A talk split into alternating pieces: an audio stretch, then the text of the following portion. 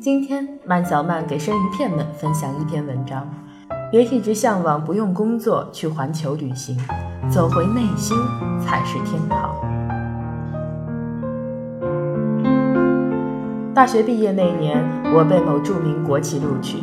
那年竞争相当激烈，三万个候选人里只需要三个人。拿到 offer 之后，我狂喜了一段日子，直到入职培训的电话打来，我恐惧。不用想象就知道自己十年后甚至退休后安逸无忧的样子。犹豫再三之后，我告诉他们，我不能去上班了。那天，我豪情万丈地摊开中国地图，勾选了十个我喜欢的地方，给自己定了十年十城的计划。每年去一个城市生活、工作，顺便旅行，是我计划中的第二站。刚入职时，我就对主管坦白了我的十年十成计划，很快成为一个笑话流传开。我和他可能都没料到，到今天。我在北京已经待了整整五年。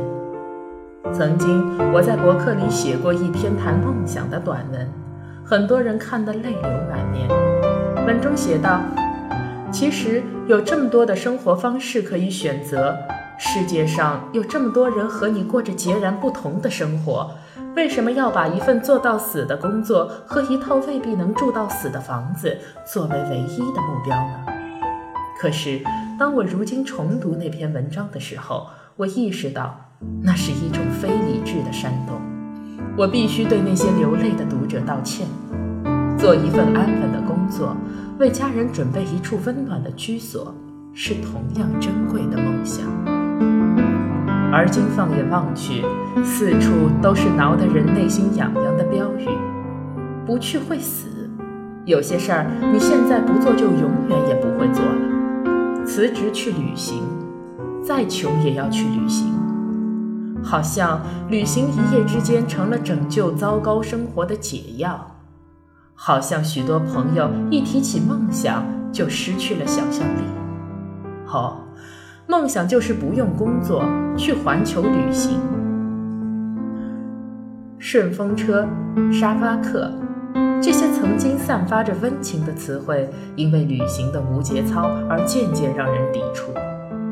因为工作关系，我见过太多号称多少元走中国的人，他们大多数没有职业，没有生活来源，用极少的钱可能走完这么多地方吗？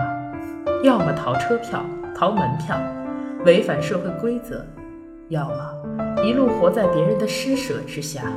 这和乞讨有什么区别？更让人难过的是，经过媒体的炒作，很多孩子开始效仿。亲爱的，这不是旅行，这是逃窜。太多人分不清想要和需要的区别。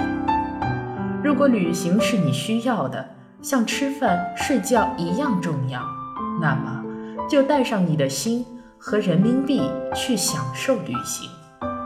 如果你想通过旅行去解决生活中的难题，去寻找所谓的安全感、梦想、勇气，甚至用它来逃避现实生活，那么你一定会失望。它就是生活本身，那扇没有推开的门，终究还是会伫立在你的面前。不去真的不会死，有些事现在做不了。以后总有机会再做。说走就走前，别忘了了解户外常识。没有钱就努力工作，为下次旅行做准备。无论走多远，只有走回内心才是天堂。世事还长，人间很美，不急这一刻。囚犯逃到世界尽头，也会随身携带他的小监狱。把生活搞到一团糟的人，在哪里？都是颠沛流离，你就像一个追着自己影子满世界乱跑的人，心力交瘁。向外寻找终是徒劳，当你的身体追赶上你的心的时刻，才是真正属于你的地方。走出去，还得走回来。回家的路才是旅途。